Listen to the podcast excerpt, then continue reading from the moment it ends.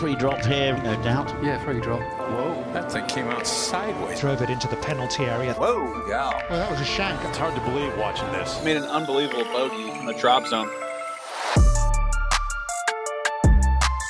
Hello, folks. This is Sean Zak, captain of the Drop Zone. My co-captain is down in Florida. He's in Jax. He is at the Players Championship, and this week he got some FaceTime with Keegan Bradley. Now, if you know Dylan, he's a New Englander. This was a big deal. This was a long time coming. This, honestly, might be Dylan's golfing hero besides Tiger Woods. So, Keegan Bradley and Dylan talk for about 45 minutes, and you're going to hear all of that. They talk about a lot of things. Um, Keegan's, you know, feelings about the Ryder Cup. Uh, it's both a distant memory for him and also something he's really trying to get back involved with this year. Um, Keegan's relationship with the belly putter, right? Keegan's relationship with LIV Golf, right? He actually really liked the idea of LIV Golf and frankly, now he is on the PGA Tour and seeing some of his best friends go to play for that other tour, and uh, that certainly makes him feel a certain way. And he's going to tell you all about it. But before I let you hear that, all you got to know is that you can also watch this interview. You can watch most of this interview on YouTube. Um, you just have to go to YouTube slash Drop Zone Golf, and that is a treat. Why? Because these are two New England boys, two mass holes at heart. And Keegan is on point because he's wearing a Boston Red Sox hat. So if you want to watch Dylan talk to Keegan, go to the Drop Zone YouTube page, go to the golf.com YouTube page. That's where all this stuff is going to live. And uh, it's just better that way. It's fun to watch these guys yuck it up. So without any further ado, here are the New Englanders, Keegan Bradley and Dylan Dethier. All right, Keegan Bradley. This is a big moment in Drop Zone history. Uh, I've been, I guess, really a golf fan of yours for a while. Um, I grew up on the border of Massachusetts and Vermont. Mm. I was a, a, ski racer first before I was ever uh, interested Okay. in golf. Cross country skiing though, so kind Oh, of a wow. different animal. Yikes. Um, anyway, and then yeah, there was a moment when I was in college where a, a guy kind of flagged us down from across the fairway, and he said, "You guys, any of you guys have a light? You know, I need a smoke." It's, it was you know 9 a.m. or whatever, and that was your uncle John. So I played, Okay. I played uh, a bunch of golf in college with your uncle John. Basically, what I'm trying to say is there's a lot of, of backstory that makes me excited to be here right now. So Oh, thank you for joining the Drop Zone. awesome. Thank you for having me. Awesome. I think where I want to start is just to give people a little backstory. Everyone knows kind of your general backstory right now, but I'm curious, like, thinking back now, living for so long in Florida, like, how do you reflect on your time as a New Englander and how does that shape who you are? Well, I still consider myself that's that's who I am. I'm a New Englander. That's that's where I'm from. That's sort of my identity, I would say, of, of who I am and my outlook on life and as a golfer. And um, I feel so so grateful and thankful to have grown up in New England. Um, it's made me grateful for a lot of things. Living in Florida, having good weather to practice and play in, most most of all. But um, I'm so proud of where I'm from, and if you're from New England and I'm from New England, we, we're going to be friends. So I, I I love I love everything about up there, um, and it's something I'm proud of. How often do you get back? So, my mom lives in Newburyport, Massachusetts. My sister does, and my wife's uh, family still lives in Hartland, Vermont. So, uh, we still have a lot of family up there, and we just recently um, purchased a house just in up in near Boston. So, we're going to be spending a lot of time up there. I would I would say, yeah. Where do you play your golf when you're up there? So I'm still in the process of looking uh, looking around. Um, there's a bunch of places since COVID, the the courses have exploded around there, Right. so it's actually hard to get in. I, I'm just in the process of starting that to to. I have to, for me, I have to first look at the practice facilities and make sure that those I can get, get my work done. Yeah. And, and but um, I'm just so thrilled. It's been a it's been a um, sort of a goal, a dream of mine to someday uh, have a place up in New England. If I didn't do what I did, I would live up there anyways. So um, this is this has been a lifelong dream for myself and my wife, and I'm just so thankful to be able to let my kids experience a New England summer and you know, holidays and Christmas up there, and it's gonna be great. What is kind of the Mount Rushmore of Vermont golfers? Like who who else is even in the conversation for successful Vermont golfers ever? There haven't been many. Um, I know for me, growing up, I was always there was a, a player named Travis Cohn. He he was from I think he's from Bennington, Vermont, and he was always like he went Yeah. to Purdue, and I was always I always thought of him as like the guy that I I was always watching what he did, and I I remember thinking just how incredibly good he was at golf, and uh, you know he was he was the guy that I watched as a kid. Um, but you know, other than that, there's been a lot of you know my my some of my friends that have played, but I don't know if there's ever been another Vermont PGA Tour player ever. Yeah. I mean, I I grew up idolizing, you know, the Quigley family, Faxon, Billy Andrade, just because of the proximity of you know, if you're from Rhode Island or Massachusetts, you're from New England, so I'm I'm rooting for you, and I always looked at them and idolized them. Yeah. How how big was your town growing up? Because you grew up in Woodstock, Mhm. at least a, as a kid. Yep. How big is Woodstock, Vermont? really small. It's probably three to five thousand people. Okay. There's no stoplights. There's no fast food restaurants. It's when you think of a town in Vermont, if Mm-hmm. you think in your head, this is what it looks like. It's very small, very quaint, but an incredible place to grow up. And so, what's the golf scene like there? Not very good. Short season. Uh, Yeah. We, I, I would play as long as I could. The the my dad was a, a club pro at a couple courses, Crown Point Country Club, Haystack, and then uh, Woodstock Country Club was in town, and my dad had a relationship with the club, and they let me come after school and, and hit ball or you know I used to pick the range or whack the balls from the from the woods into the range, and they let me play, and I would play up until I physically couldn't play anymore. So there was snow on the ground, and um, then I would I would and I started skiing. But um, you know, it it gave me a nice break from the game. When I think a lot of guys that Uh, were beating me then kind of burned out a little bit, Yeah. and I played a lot less golf than them. And I think it ended up at the time it didn't help, but I think as life went on, it ended up helping me. Yeah, I just read this book Range by David Epstein. He kind of talks about like different models of success and some athletes might peak earlier because they've focused earlier, but then maybe in the long term like someone like Roger Federer played a bunch of different sports as a kid and then you end up maybe leapfrogging those other kids. Do you feel like it's important to to have access and experience in multiple sports if you're going to be a, a really top tier athlete? Yeah, I I think it's most important. I I actually regret I stopped playing all s- sports other than golf when I was about 15 or 16, and I I regret that. I wish I I wish I kept playing. So I- even at that point, you're saying you, you could have gone further. yeah, I mean, so growing up in Vermont and, and then later in, in Boston, you're to play soccer or baseball, you know, in the fall or the spring.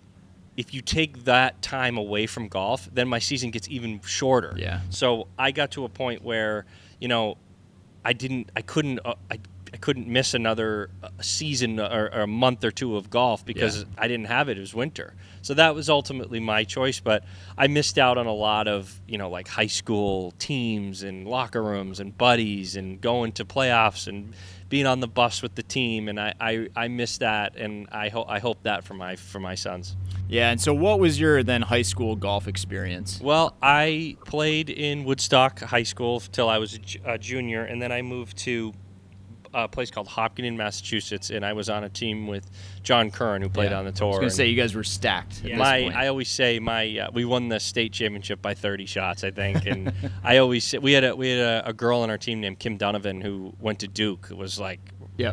played. She would play the forward tees, and she would beat everybody she played by like 10 shots. I think she averaged like 33 that year. um, but I always say that my my se- my high school senior year team was better than my college team my first year. So like we were we were just stacked and it was so fun and I got a little bit of that kind of camaraderie team thing with that team because we were so good and and we we just had the best time. So at what point do you realize, all right, it's not just oh I can you know I think I can play college golf, but like I actually think I could make a living doing this. I think I'm good enough to be a PGA Tour player. Well, I was lucky enough to have two parents that always, I, I from I was five years old said I wanted to play on the PGA Tour. Really? And never once can I ever remember my parents saying that's far fetched or you can't can't do that growing up in Vermont. They always said I could do it. They always so it was always something that I knew I wanted to do, and I never once ever had a backup plan. And I, it was just recently I was sitting at my house. I fortunate enough that live in a nice house, and I was looking around and I was thinking like, geez, how lucky, how lucky am I, and how what would I have done if this didn't work out? And I started to get like like sweaty, like I had no other plan.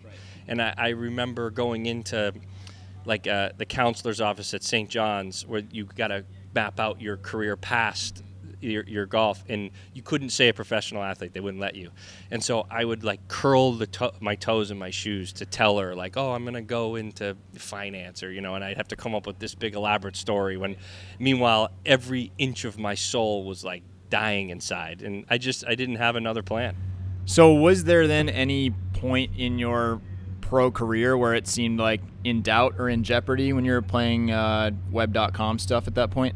Well, I, I, what happened in my golf career is I continuously was getting better. I never had a time really as a I never was one of the best players in the country or you know but I was improving and and I kept improving. Every summer every year I would get better and better and I started to make huge jumps in high school. And one of the big things was meeting John Curran. I I had never met another person that was as passionate about the game as I was and so I had a buddy to go play golf with and um, you know the only thing that would that was scary for me was financially. I playing the mini tours. I, I, I, I didn't have a ton of money to. Cause I had to make. I had to make money to keep playing. And the one time where I was in big trouble, I uh, I was in Houston, Texas. I was playing the Hooters tour, and I I had driven there and it didn't fly anywhere, and I had twelve hundred dollars in my bank account, and Q School was due that that coming Thursday, which was forty five hundred dollars, and I'm and so the previous weeks I'm like hoping I play well enough to, you know, make that money to pay for tour school. And so I had a friend that I met at St. John's that would help me out from time to time, and I, I didn't want to ask him again for help. And but I worked up the courage to call him up. His name's I call him Doc. His name's Doc Maraca, and I said, Doc, I'm I'm in Houston. I got twelve hundred dollars. I have to pay for Q school, Q school on Thursday. I, I, don't know what to do. I need your help. He said, How much is it? I said forty five hundred, and he wired me six thousand dollars. So I paid the tour school, and it was like a weight off my back. And that week I went and won. I won that week the Hooters event, won thirty five thousand, and I won the PGA probably 13, 14 months after that. So it was like that moment to being a major champion was almost a year window. That's incredible. And it, it, that was that was my moment where things were scary because like I if you don't have the money you can't play, you know, on the on the mini tours. Yeah, that was sort of my trajectory. I was a, a pretty poor mini tour golfer, um, and then eventually I just didn't have any more money, and I wasn't that good, Yeah. so I pivoted to kind of more of this line of work. but it's worked out well because we're Yeah. both here. So Perfect. Um, I remember when I was first aware of you. Like I mentioned, we would play golf with your uncle John, and he was, you know, just rabidly tracking what you're up Yeah. to.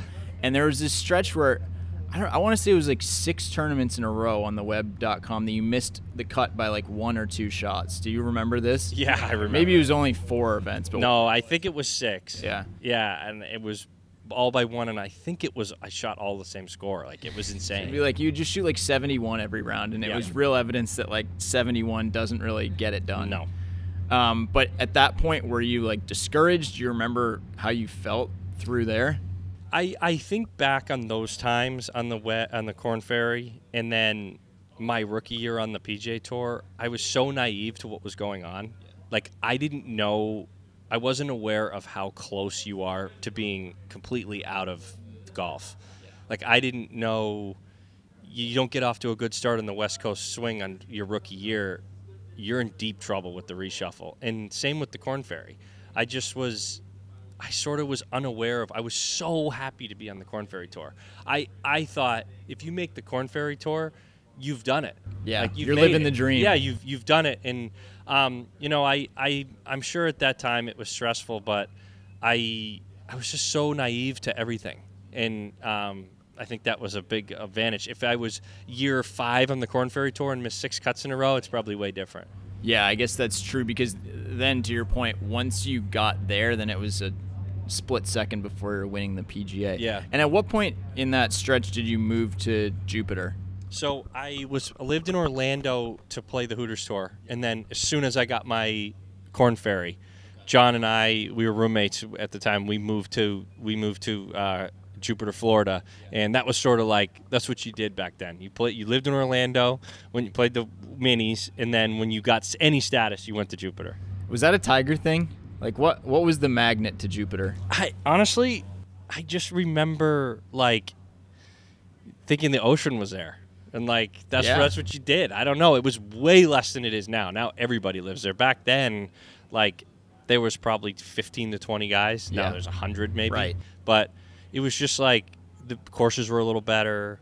The better players live there. You know, I don't know. It was just something was pulling us there. It's been interesting to me, kind of thinking through how these different pockets exist. Like, you know, there's kind of a Scottsdale crew, there's mm-hmm. a Dallas crew, there's like a Sea Island Mafia, there's and but the Jupiter squad, I think, has remained like at one point it was, you know, six or seven of the top ten guys in the Yep. world. I think. How has your lifestyle kind of shifted as you've become, you know, a family man instead of just a guy kicking around in his early twenties? Well, a lot's changed. I I have to manage my time a lot better. Um, like I just finished playing Bay Hill. I drove home last night, saw the family, took my oldest son to school, Logan, this morning, and then came here. Wow. You know, that's Yeah. not something I normally I would have just come straight here after. So I have to do that.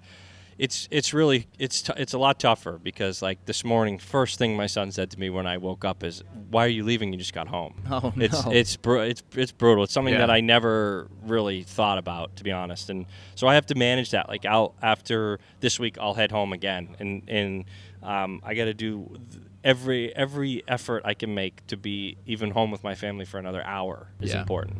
and you were by nature kind of a grinder, Mhm. right? Like before you had a family, I get the sense that you would spend as much time as you could Yep. working on your game. Has that had to evolve? It it evolves a little. I I always say this that my wife Jillian is I'm so lucky to have her because she allows me to be the best that I can be. And you'd be surprised that that's not always the case. Mm, You know, I if I need to go practice all day long, no worries. But what I what I try to do is I I time it around the kids in school and I have to maximize every second of my time at Yeah. the golf course. So there's no hanging out and you know doing like if I'm there from whatever time, like let's do it. We got to hit it. We got to maximize every second. Yeah. I mean, I guess that makes sense. It's sort of like working towards a deadline. That's Exactly it's, right. It's deadline practice. Um, how, does that affect your schedule at all and what events you play? Yeah, it does. I I don't like to be away for more than two weeks. So, you know, the Florida swing's great because I can zip home or they can come. But for me, three weeks is away, totally away from the family. I've never done it. So I try to do that. You know, that's not that's not always possible for everybody, but luckily right now I'm able to to do that, and it's something that is important to me. Like it's just a it's such a weird life that we live. Like, and it's I always try to think of my son like he doesn't know, like he doesn't really get it, and I always try to think about what he's thinking where I'm going. Because I, I never say I'm going to play golf. I'm always going to work. So I don't want him to think that I'm just going out to have fun and leaving him. So it's definitely a, t- a tough thing to balance. Um, you're at a really interesting spot in your career right now. I mean, literally yesterday you just played a great round. Uh, I think sneak into the top ten at Bay Hill, um, but your early success came so quickly once you were on the PGA Tour. Um, you won the PGA. You won in Texas. Like you were on the Ryder Cup teams. You were playing with Phil Mickelson, and then you know you never played bad by any means, but it just seemed like reality set in a little bit more of you were not on the Ryder Cup Yep. team, and here you are back. You're in the top 20 in the world again. You're a PGA Tour winner. Like, how do you reflect on all of that? Yeah, I mean, I it's hard to it's hard to explain. I mean, I everybody's going to go through ebbs and flows in their career. I remember Ernie Els telling me one time I was flying home with him, and he said, "You're always going to go. It's going to be like a wave in your career." I had, and he said, I had this huge dip in my prime, and you know I was freaking out and blah blah blah. But don't and just enjoy it. And I said to him, "Well, what was your dip?" He goes, "I went from f- number one in the world to eighth in the world." I go, "Dude, that's not that big of a dip." But technically it's down, but yeah. yeah. I mean, I, I felt like I had a I had a, a year or two in there that was wasn't up to my standards, but I've always been in the thir- the BMW. I've, I felt like I've been pretty consistent. Taking the belly putter away was a really affected me, and I think it would affect anybody. You know, so Yeah. that was something that I've had to navigate. Um, sometimes I let my brain slip into they never banned it and how that works out. But I'm proud of the way that I've come back from it. But it was a it was a bit of an issue for a while. Yeah, where do, where does your brain go at that point? What is the alternate reality for Keegan Bradley with the belly putter? Well, I first I mean, this is your dream, so this it is my anything. dream. Well, yeah. first I had a, I would have a few words for the boys over at the USGA. That'd be my first thing I do. And second, I I mean the way I explain it to to everybody is like let's say the one of the best things you do is my putting. Let's just say with the belly putter.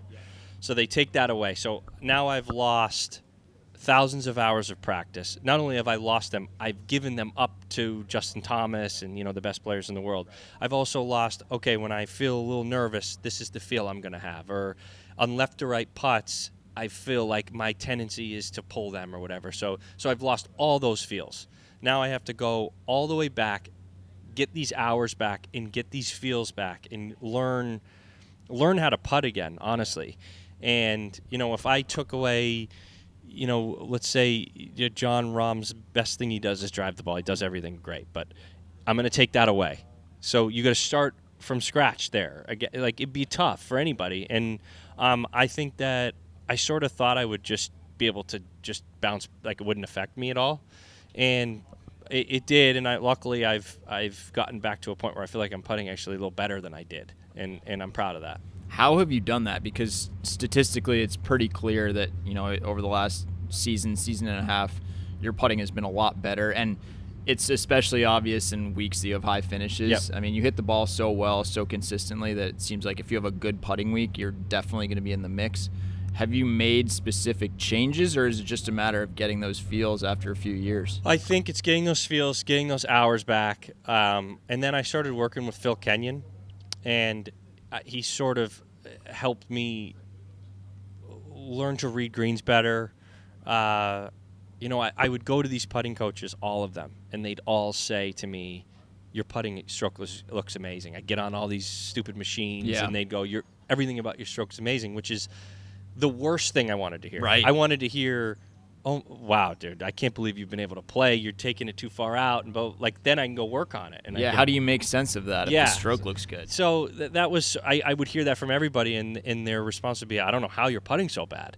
And so like it was hard, and and Phil was the first guy to sort of identify, okay, you're he, this this is what we came down to. You're overreading your putts, and your alignment is higher than your even your read. So I was overreading my putts and then aiming higher than my overread.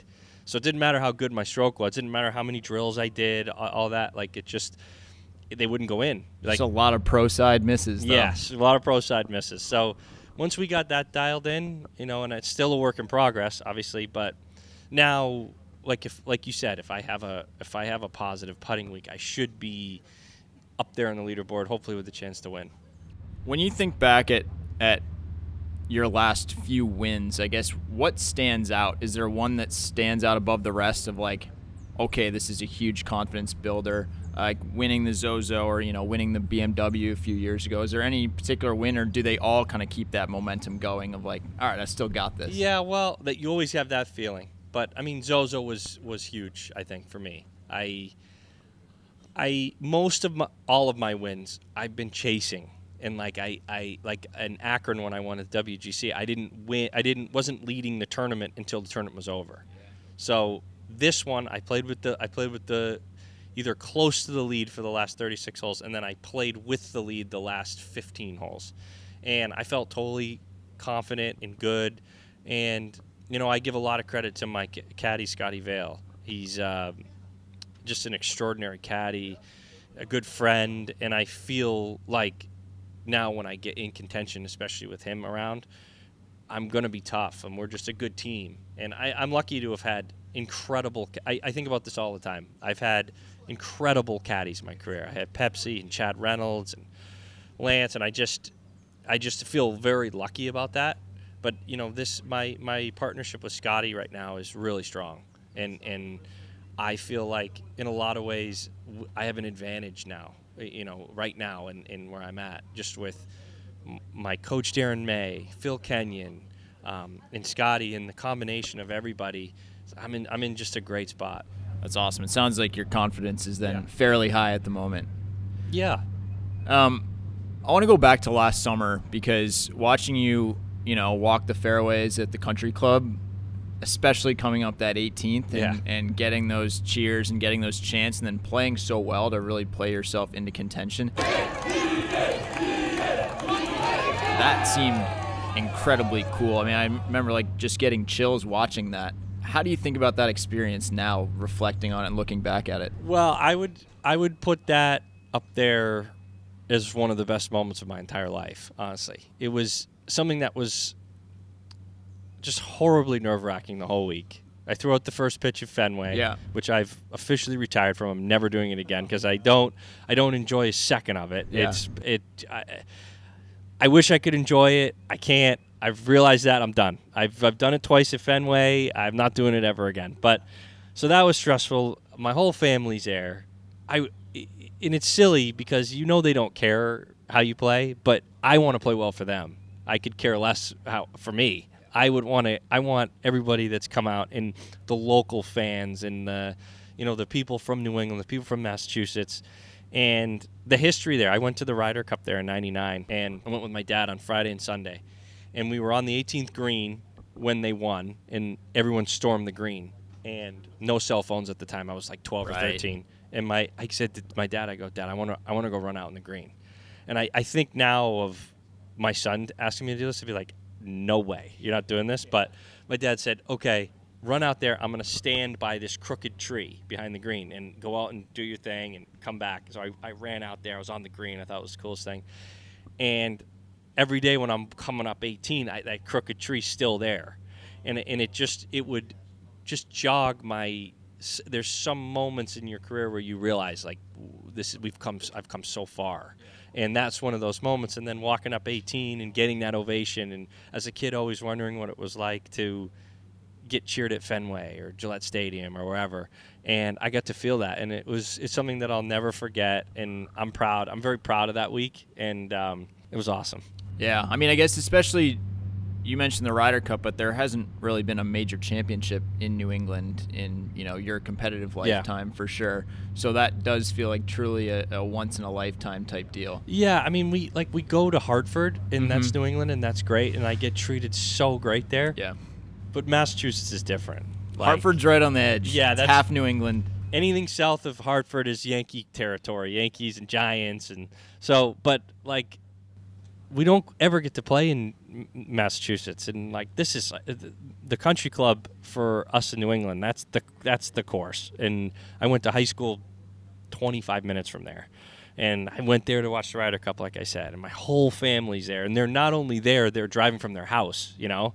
And uh, it was just, and I had, uh, I rented a house right by the course, and the the cops that would guard the streets, one of the guys' name was Sully, like they had the accent, and it was just like it felt like they're letting my family come and park because you know they know that we're all from there. They're letting, they're pulling cones up for me to cut across, and it just was like it just was it just it would have been great if I didn't play well, but to play well on top of it was just uh, just amazing. Your crew when you first moved to Jupiter, I mean, it was kind of defined. I guess not even necessarily just in Jupiter, but the guys you would play with on tour. I mean, you'd spend a bunch of time with Phil, with Rickie, you'd play with Jordan at home, with Luke Donald. I feel like uh, Brendan Steele. Like, how is how have your friends on the PGA Tour changed over time, or is it like a more solitary experience as you get older? Well, it is because a bunch of my friends have gone to LIV recently. I mean, Yeah. Brendan Steele is one of my closest friends in the entire world. He was Yeah. in my wedding. Uh, play every Tuesday together. Every dinner on the road. Our families are friends, and then overnight he's gone. Yeah. And like you know, I I And the the other guy I used to play a lot of golf with here and hang with was Cameron Tringale, and he's Oh, gone. yeah. So they're on the same team. So it's certainly been been strange in that aspect because, you know, all of a sudden overnight I look around, I'm one of the older guys out here, and you know the younger guys have their own crew and their own what they do, and um, it's been strange, especially with Steely going. It's it's like really been uh, strange these last month Yeah, or so. it's I guess it's only been a few weeks at this Yeah, point, right? yeah. yeah, but that's already a hole that you're feeling. Were you like, were you tempted to go play for LIV? Was that ever like a, a close reality for you in any way? It it um, I have a much different view, a different view than a lot of guys. I don't have any hard feelings to the guys that went, and I'm happy for the guys that went and got a ton of money. I mean, that's what we're doing out here, you Yeah. know. But for me, like I I want to win the players this tournament here. I want to I want to win Bay Hill Memorial and like to think to not be able to play in the majors, you know, not because they wouldn't be allowed to, but you, you wouldn't have the world ranking. Yeah. You know, like they can play as much as they want, but It's a It- harder road. it's a harder road and the thought of not being in those tournaments is brutal. I mean to be honest with you i, I think that the the setup of how they do it with the teams and the and the the way they're all playing i think it's brilliant. I i, I loved the concept. I thought it was smart but you know i ultimately like i really want to playing in the us open at brookline really like i can't miss this. This is too big. This is too important to me. Ryder Cup this year, you're in a good spot right now. How much is that on your mind, kind of day to day and week to week? I would say it's on my mind almost every second. I was sitting around last night uh, on my couch, and I was thinking, like, man, you could really make this team. Like this is a, like this is a this is a reality. Like the, you you could have dreams of making the team, or you know the past teams that I missed by a lot. Like I wanted to play on those teams, but it wasn't. You know, I, I, this one I feel like I, I legitimately would have a great chance of just qualifying. Forget about getting a spot. Like I'd like to qu- qualify, and um, you know Zach, I've been on teams with Zach, Right. and like I would love to play for Zach, and you know I'm I'm 36. I don't know how many more. I mean, I'd love to play in five more Ryder Cups, but you know I I realize like this is like this one. This one's gonna be. This is the one. I, I, I really want to play. I want to play with these group of guys. These these guys are tough, young, hard players. Like they're gonna be tough to beat. Have you ever been to Italy before? I have my honeymoon. That's my Oh. favorite place in the entire world, actually. Yeah. All right. Extra incentive. Yeah. Not that I don't think you needed any extra No. incentive. Um, so, h- how instrumental or how involved have you wanted to be as the PGA Tour is then kind of reshaping itself uh, over the course of the last 12 months? I haven't been involved at all, to be honest. I haven't been asked to be in any of the meetings or uh, these secret player meetings and all that. Like I, I'm sort of been on the outside looking in. Yeah. Um, you know, the only way to change that is to play really good golf, which I feel like I've done. So uh, it kind of motiva- motivated me a little bit because I felt a little bit disrespected a little bit. I felt like I maybe I, I would have liked to have been in these meetings and heard what was going on Yeah. because I think it was an advantage to know sort of how the tour was was going, and um, but I I I feel grateful to have the sort of the fate of the tour, I guess, in the hands of Rory and these guys because they're smart and good guys and great players and have a lot of trust in them and. Um, you know, it's it's it's just crazy that all the changes that have happened just in my 13 years on the tour. Right. Yeah. Yeah. I mean, what feel what feels different now than when you first got out here? Do you can Well- you even identify how the the vibe is different on tour? Well, I think it's much harder to stay out here. Yeah. I, I remember my first couple years on tour, there was a big group of older players, like sort of 45 and older. Yep. In, in like, they were good and they, they were tough. And that whole age group is sort of gone now. And it's been replaced by really young players that are totally ready to play and win Yeah. and be on Ryder Cup teams and win majors.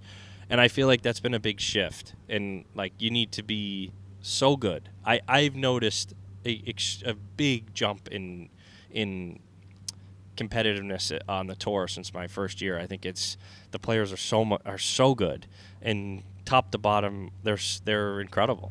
Well, now it feels like that's only getting more that way, I guess. It's going to be even more difficult to keep your card and keep your status and now to get into this Yeah. elite crew of, of top 50 players that will play all of these elevated events, right? Yeah, I mean, it's it's it's quite a time to be on the tour. It's quite a time to be on the tour and be a good player too. I mean, that's um, playing for a lot of money. There's a lot at stake every week. Yeah. Like this whole this whole start of the year since Maui, it seems like every tournament is huge. Yeah. Like there's no there's no weeks like every week is a big purse. Every week's got millions of FedEx Cup points. Um, and world ranking points and it just seems like the tour is magnified now and the pressure is more and there's more at stake and that's great. It seems like you would be a guy that would really feed off of that. Yeah, I, I love it. I was telling somebody on the, the other day like it's uh it's so one of the perks of playing well is being in these featured pairings to to start Yeah. Thursday Friday because I feel like you're clicked in right away, and it, it's it's you always see those guys. They're all they're the best players. But you always see those guys at the top of the leaderboard because I feel like you're ready. You're, you're like okay, cameras are on, um, crowds are there, and it's one of the perks of playing well is you're in these better tee times and better waves, and it's just uh, it's just it's just great. You mentioned that, yeah, you, you noticed not being, you know, invited to that, that Delaware meeting and stuff. Have you always been someone that sort of looked to little perceived slights for motivation? Yeah, I mean, I think us growing up in New England, like Yeah. I always feel like I'm getting overlooked. so, I I'm sure I, I worked that up in my head a little bit, but it really helped me honestly. I I I'd hear he was in that meeting, and I'd be like, okay, and I I it really motivated motivated me that off season to really work hard. I lost a ton of weight, changed my diet, and I wanted to come out and and be one of the best players in the world. And the, the beautiful part about the PGA Tour is if you play well, you're going to get rewarded. It's not like if you're on a team and your coach doesn't play you, you're like your destiny is in your own hands. Like everybody's going to have a chance this week that's in the field in 4 days to win the tournament. Doesn't if you play better than the other person, you're going to win. And uh, I love that about the tour and it's in it's all in my hands and I have a a lot of people that count on me in terms of my caddy, my family, and you gotta you gotta take you don't can't take that lightly. Yeah, I think that's maybe something that's like misunderstood about these new no cut events. Uh, is like there's still a cut; it's just not happening that week. Like, Yeah, I you mean, got to play your way into those events. Also, if you come in 55th place, you're still not getting that many FedEx Cup points. Like just because you're in them, like some of my hardest weeks have been no cut events where you're playing so bad and you're in the back of the pack as you're slogging through. Normally, it's like a, a quick death. You're miscut, you're out of there. Um, but I still, in in the fields are going to be so strong. Uh, Like it's going to be it's going to be a tough week to to finish high. yeah, yeah, for sure. Um, is there anything you're working on in your game specifically right now? So I was just talking to my coach, and I feel like right now I'm not working on any new clubs. My my bag is totally set. I I had a my three iron at Phoenix was was acting funny, and I switched that out with a new Srixon, like a like a driving iron type three iron, a big chunker three iron, and driver's good, and everything. For the first time in a in a while, I haven't been sort of tinkering with a driver, haven't been tinkering with, you know, a three iron, and I don't have to do any of that this week. And I feel like my swing's in a good place. So right now, all I'm trying to do is go out there, warm up, get get get the feel for the greens, the firmness, and get ready to play. And it's it's you don't always have that, and it's it's sort of a relief to have that, especially at a place like this. Last couple questions, and I'll, I'll let you get on with your Monday here. But you've mentioned having all this anxious energy, like before you throw out the first pitch at Fenway. How do you channel that same energy and, and being that way in general, being a professional golfer? Well, I'm an anxious person every day of my life at every second. You know, like playing golf is hard for me. I don't go out and play easy rounds. Like it's hard for me to go out there and hit every shot. Like it's hard to it's hard to know that I got to play this course and hit four shots on 17, four shots off of the 18th tee. Like th- I, this doesn't come easy to me, and it, it's a lot of it's a lot of work to manage the stress and the, what I got to do out and to get ready to play, and you know, the the only way to do it is to try to be prepared. And some like last week, I was telling my coach like I, I know I had a good week, but every shot I hit was difficult. I just was one of those weeks where even just like a straightforward little pitch, like I had I had stress over it. And some weeks it's not like that, but for me that whole week was difficult. And that's when you when I have a f- good finish, it almost feels better than if you finish second or third because it's like, man, I really made a lot out of that because it just felt difficult the whole time. I mean, that sounds exhausting. Oh, it's exhausting. I, my wife knows after about an hour or two after my round, of tournament round, I can barely have a conversation.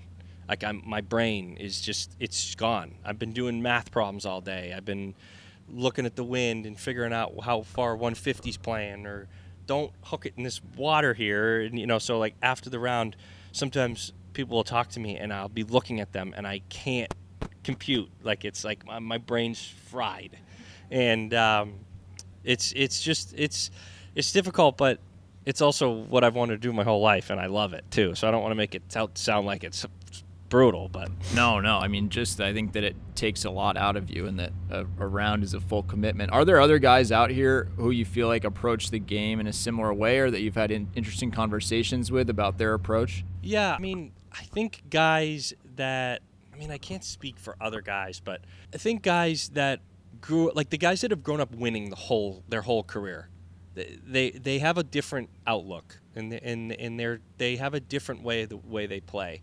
I think a guy like me that's sort of I've had to grind here. To, you know, I've always felt I've had to put the work in. If I don't put the work in, I'm not going to play well. And you know, you can sort of sense the guys that are like that, and guys that like you go warm up, go play nine holes, come back, and there's the guy still whacking balls in the same spot. And and, and I, I have a lot of respect for those guys. But you know, there's there's definitely guys that like a Dustin Johnson. He lets the, he's he's the best thing about him is he lets things just slide off. I'm so jealous. I'm so it doesn't affect him, and he'll say it. People will say it won't affect you, but they're lying. He says something that's uh, I didn't care. It's totally true. He means it, and and you know that's never going to be me. So I can't pretend to be that sort of player. But um, you know, uh, but yeah, we're all a little bit crazy out here. What's the best piece of advice you've ever gotten? So, I I always my aunt Pat played on the LPGA tour forever. She's in the Hall of Fame. She's uh, was my hero is my hero. Like I, the fact that I have some I when I drive up from Jupiter, I drive by the World Golf Hall of Fame, and it's always it's always I went there in the grand opening and watched her get in.